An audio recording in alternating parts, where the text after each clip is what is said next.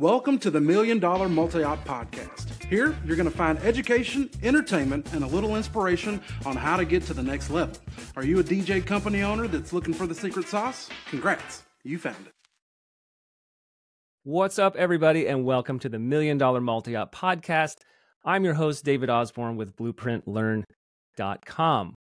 Now, every episode that you've heard up until today's has been me either just running my mouth and talking by myself, or I've interviewed a successful DJ company owner. Today, we're going to take a little pivot. We're going to we take a little pit stop, and we're going to do something that is going to be immediate value and immediate excitement. And honestly, my guest is just an awesome person, so I'm excited for you to get to know her a little bit on this podcast. But we've got what the one and only Leah Weinberg on the on the podcast today. Welcome. Hi, thanks so much for having me. That's right. Round of applause. we do have a studio audience. We do. It's pretty fantastic. Now, I know Leah in so many different ways. Let me just kind of go through this because the, the connection points are deep. So I first met Leah, wow, what was it? 11 years ago, 12 years ago. You got married in what, 2012? 2012, yeah. Okay, 2012, Fernbank in Atlanta, which is a really cool museum that has a big old dinosaur in there. And you got married, and I DJ'd your wedding. You like, did. Forever ago. and from there, and then I remember you were the kind of bride that loved the planning process. And then I watched it was like, you, you tell me, within a year, you had color Within pop events. How long was that? Yeah, within a year. Yeah, I'd started the company and had my first official wedding like just a, a little more than a year after I got married myself. Yes. Uh, and I remember, I can see it in my head. The you had these ribbons that were all multicolored. That was the backdrop for your ceremony. I will never Mhm. forget that because I remember me with this was like my fourth year DJing. I was like, that's cool. That's you don't see it in your dress. I remember your dress too. It had like color on it. See, you made an impact. Um, but Color Pop Events has been really successful over the years, and Leah was a successful wedding planner. And correct me if I'm wrong, you were an, uh, a not or wedding pro educator, weren't you? Yes, still am a wedding pro educator. Oh, nice. Yep. And but you have your law degree from the University of Georgia. Go dogs. Go dogs. And tragic. speaking of tragic. it is tragic. season. Let's This- see. We're Ugh. going to derail this whole podcast. I'm just going to talk We're about Kirby talk about Smart. football. We're going to talk about football and why are all the NIL folks leaving? Where's all of our recruits going? Okay, that's a whole nother podcast for another day. Um, but you know, and we were talking about this before that the high school that Leah graduated, my daughter actually goes to now. So there's a lot of cool connections back deep, deep in the pocket there. But uh, Leah has her law degree and has now circled back to being a practicing lawyer in New York City at Oduberg Law Firm. So why don't we start off and you talk to us a little bit, give us a little groundwork of what that law firm does, like who's your target client. Let's let's just kind of get to know you a little bit first. Yeah, I mean, I'm telling everybody I'm having my full circle moment because I first was an attorney for about 10 years, started Color Pop events while still working as an attorney. So there was some overlap there. Had Color Pop events for about 10 years, decided to shut that down at the end of 2022. And at the beginning of 2023, launched a law firm with a friend of mine. And our focus is serving small business owners. So general representation for kind of anything that a small business might need contracts, client disputes, intellectual property, hiring, leasing, all that good stuff. But because of my experience as a wedding planner for so long, I'm finding that just naturally I am working with a lot of wedding and event professionals as clients. And so it's been really great to be able to help my former colleagues in this new and different way. That's that's like super cool because you know, I'm uh, I'm going to take a stab at this here. We didn't talk about this, but I I imagine that when you left the the law field you didn't imagine that you'd be coming back. Never. No, I swore, swore up and down. I would Yeah. never come back. And then the stars aligned in a really weird way. And here we are. Isn't that funny how that how things sometimes you just can't take parts of you out of you. Um, you mentioned something when you were just talking about the law practice.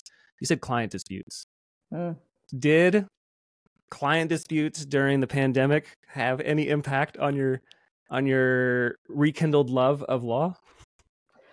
A little. I mean, I think the climate, everything changed with COVID, especially being a wedding planner in New York City because we shut down. We did not do anything for over a year. And it impacted businesses, but it also changed humans in general. And so, kind of coming back, I noticed a lot of my vendor friends have noticed that the way that their clients acted had kind of shifted a bit. There was a little bit less kindness, a little bit less compassion, a little less patience. And um, that snow like that sort of snowballed for me and kind of made things a little bit less enjoyable. And i'm very lucky i had a solid career to be able to kind of go back to. So i'm lucky in that regard and that's kind of what why i got out. But yeah it's it's changed a lot. And just having been officially back as a lawyer for this year the stuff that we've seen with our law firm clients in terms of getting having disputes with their couples some of it's getting pretty nasty.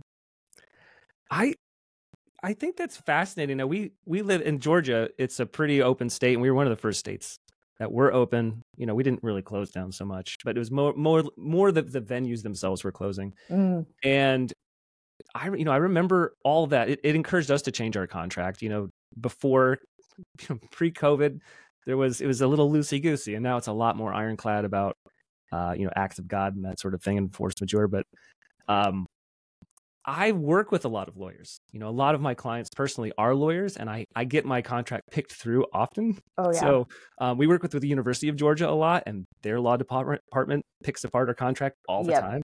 So we're used to this stuff. So it's always like, it's always there, but I think it's one of those things that it's kind of out of sight, out of mind. It's like, um, I think I would lump it in the same category for a lot of company owners under a certain size with liability insurance, workers mm. comp. I knew you were um, going to say insurance. yeah, like it just it just seems like one it seems like one of those services you're like I know I should use this. I know I should get a real lawyer to like help me do this, but I don't know, just yeah. I don't know. It's um, the mentality that I see is that is like it's fine until it's not. So it's like it's probably so a lot weird i am definitely on a mission to encourage people to be proactive and make sure they're t- dealing with their contracts and having solid legal stuff in place in advance. But for a lot of people, what's going to spur them to do this is something happens. They have that client dispute, or there's an accident, or they get sued. Like something's going to happen that's going to be like, oh, now I have to deal with this. And maybe I should have dealt with it before. Yes. And as you grow a company, those problems scale yes. with your company. You know, yes. the, the the likelihood that someone's going to wreck a company van or steal equipment or you're going to have a client that outrageously the the man the expectations weren't managed correctly and they're upset is going to, it's gonna happen. Yep it's just a matter of when. It's just a matter of when not if. Sometimes yep. it just takes that little nudge yep know? so hopefully this episode is that nudge for anybody listening.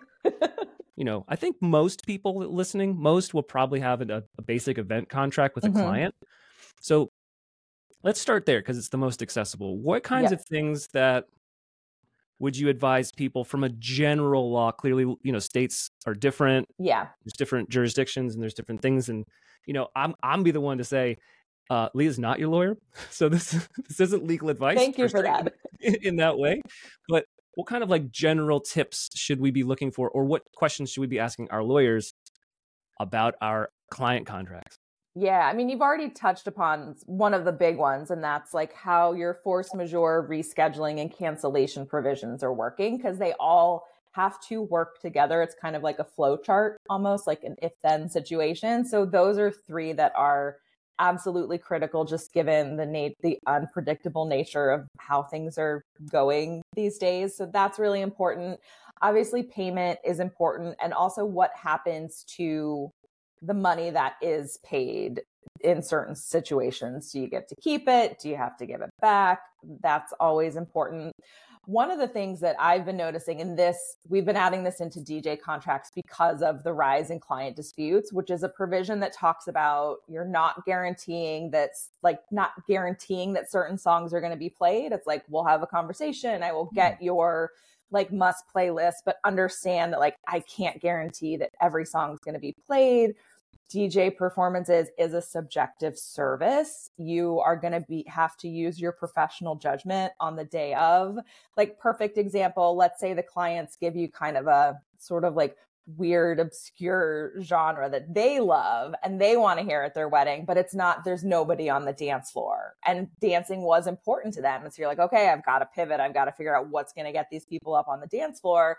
And so you change you I mean, in so many situations, you're going to know better than the people getting married, like what's going to get people up and moving. So sometimes you have to make that executive decision. And what I don't want to have happen is post wedding, that couple come back to you and be like, you completely ignored all of our, like, what we wanted our song request to be. And that way you can be like, look, I had to make that decision. You wanted people dancing. I got them dancing. And so that's definitely something that's popped up a lot recently. I think I just had like a light bulb moment because Did I just I blow your mind?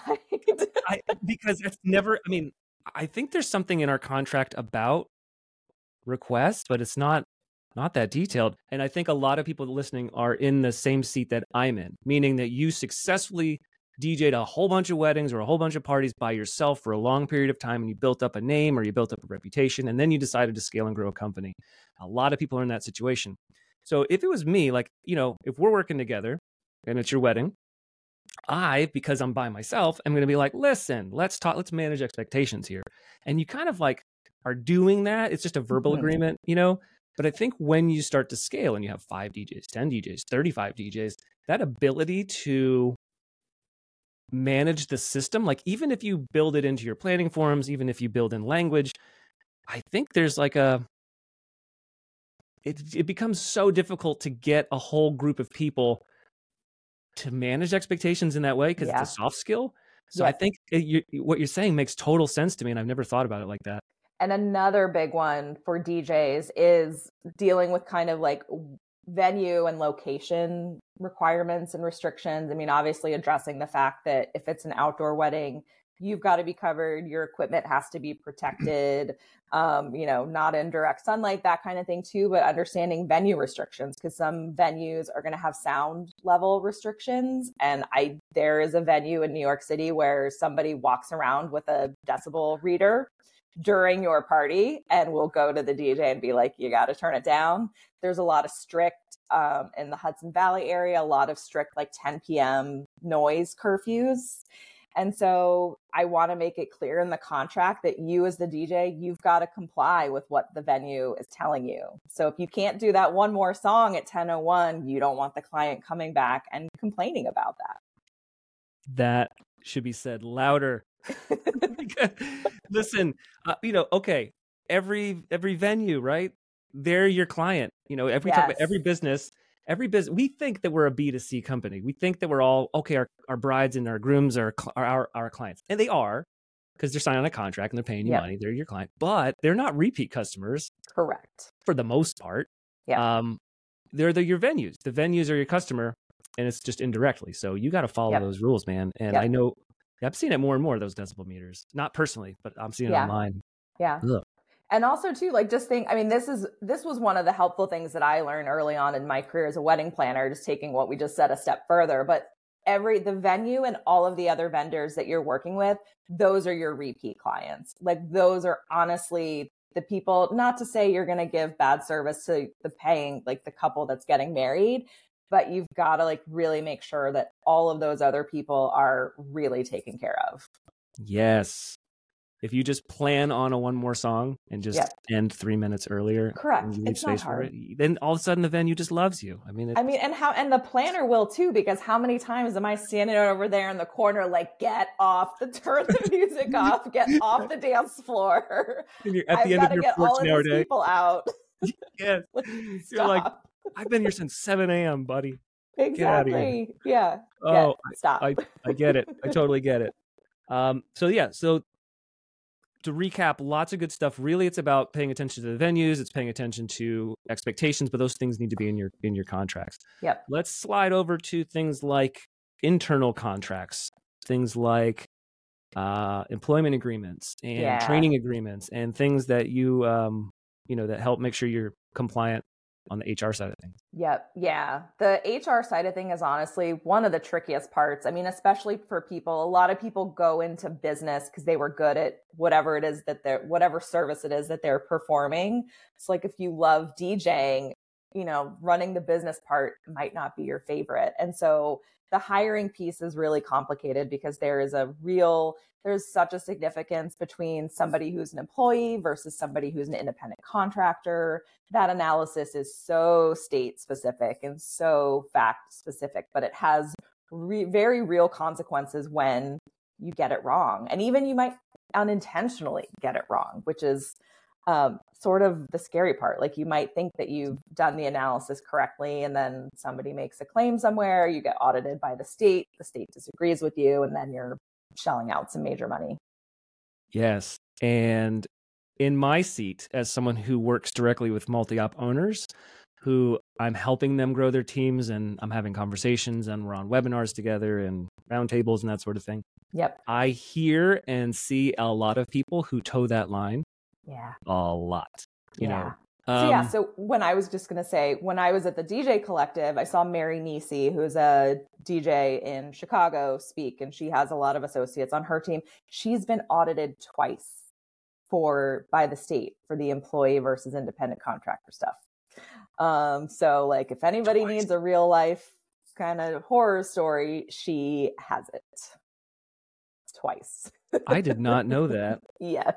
I know Mary, and that's not surprising. And it's also, hey, it's a good point to think about is understanding your city and your yes. town. Like, mm. I think you're more likely, I think you'd be more likely to get audited in New York City than you would be to get audited in Athens, Georgia. But hey, probably. I think if you, if you're do, if you're doing big business and you're, you know, people want their money. Government wants their money.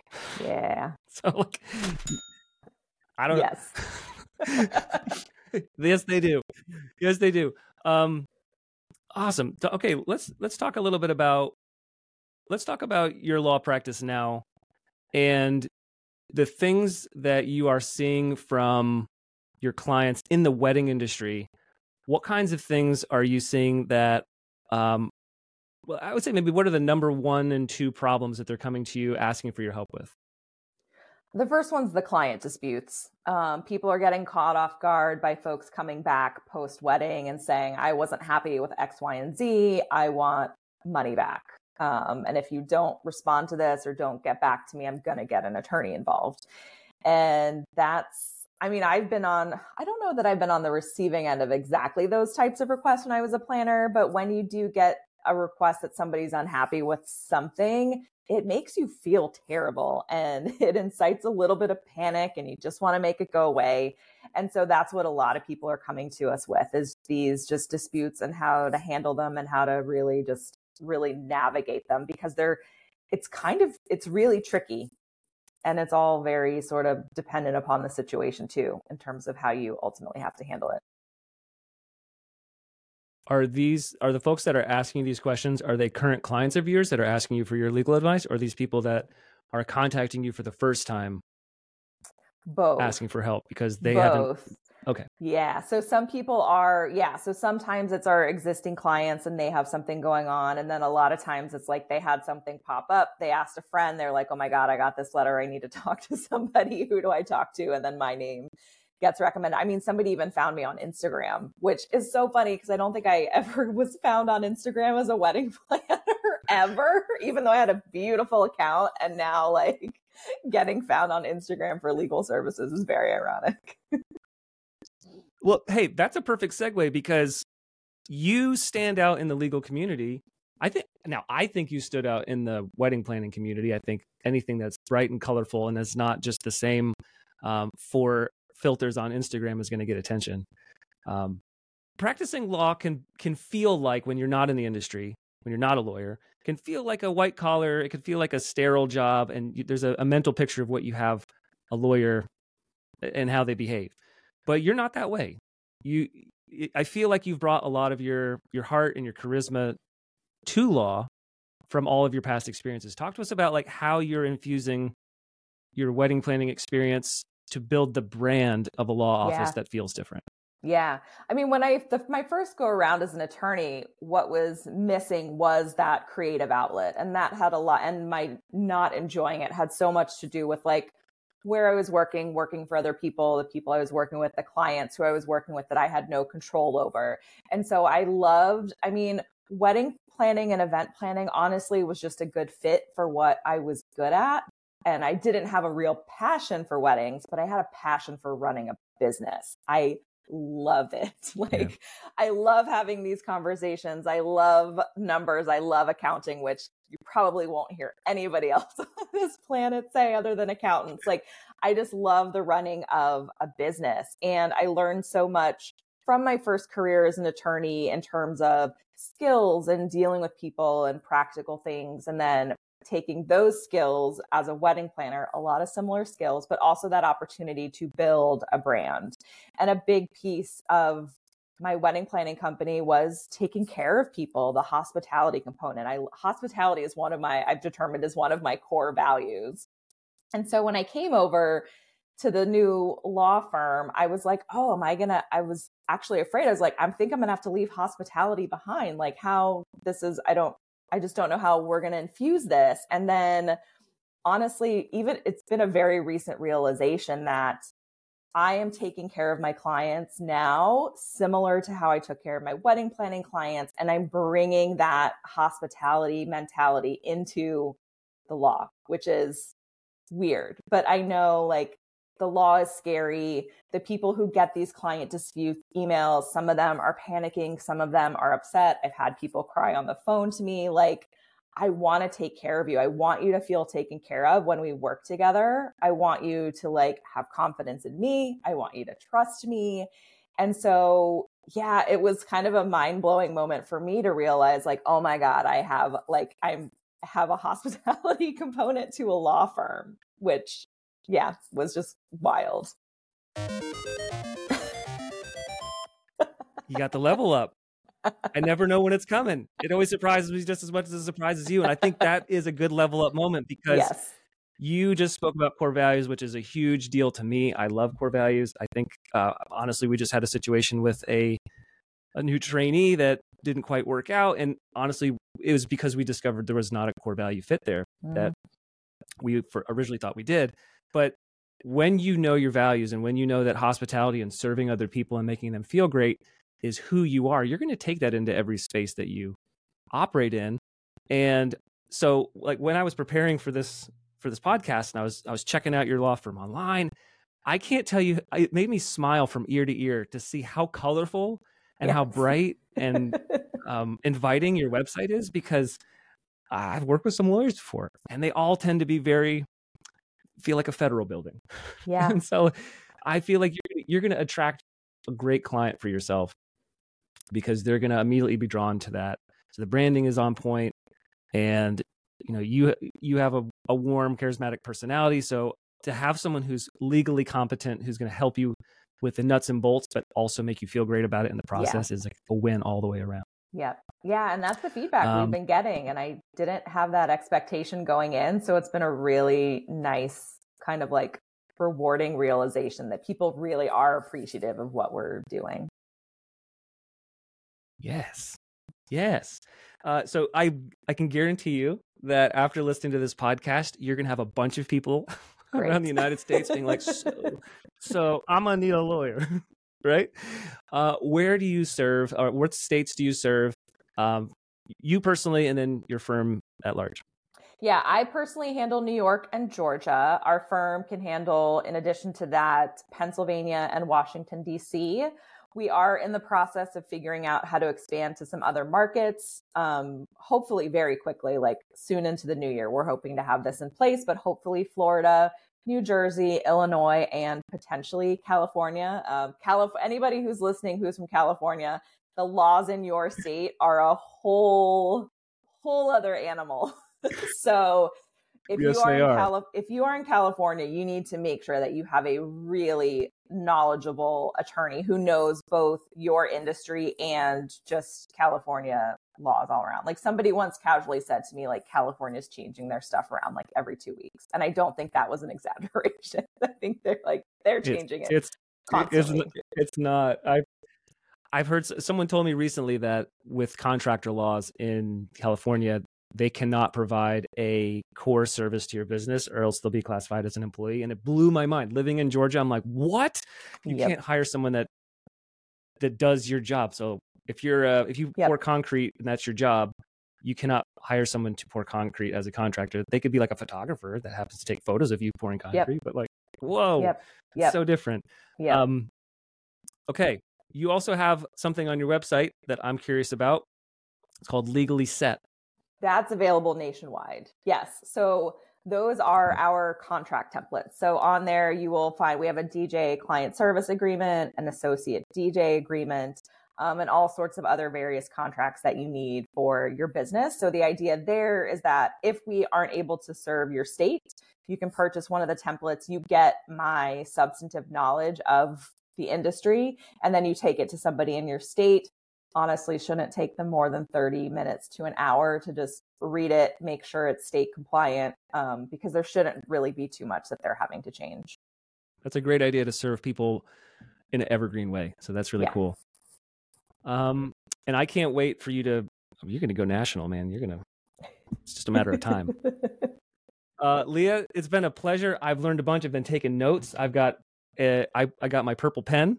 Excellent. To match purple glasses, and I've been. I've been taking notes over here. We've got lots of stuff that I'm going to be thinking about.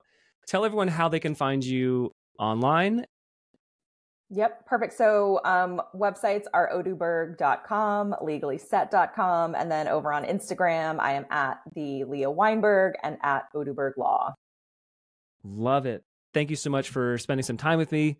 And to everybody out there, please remember we have free resources on our website, blueprintlearn.com slash resources. Lots of great stuff that you can start using today. And I'll see everybody else on the next podcast.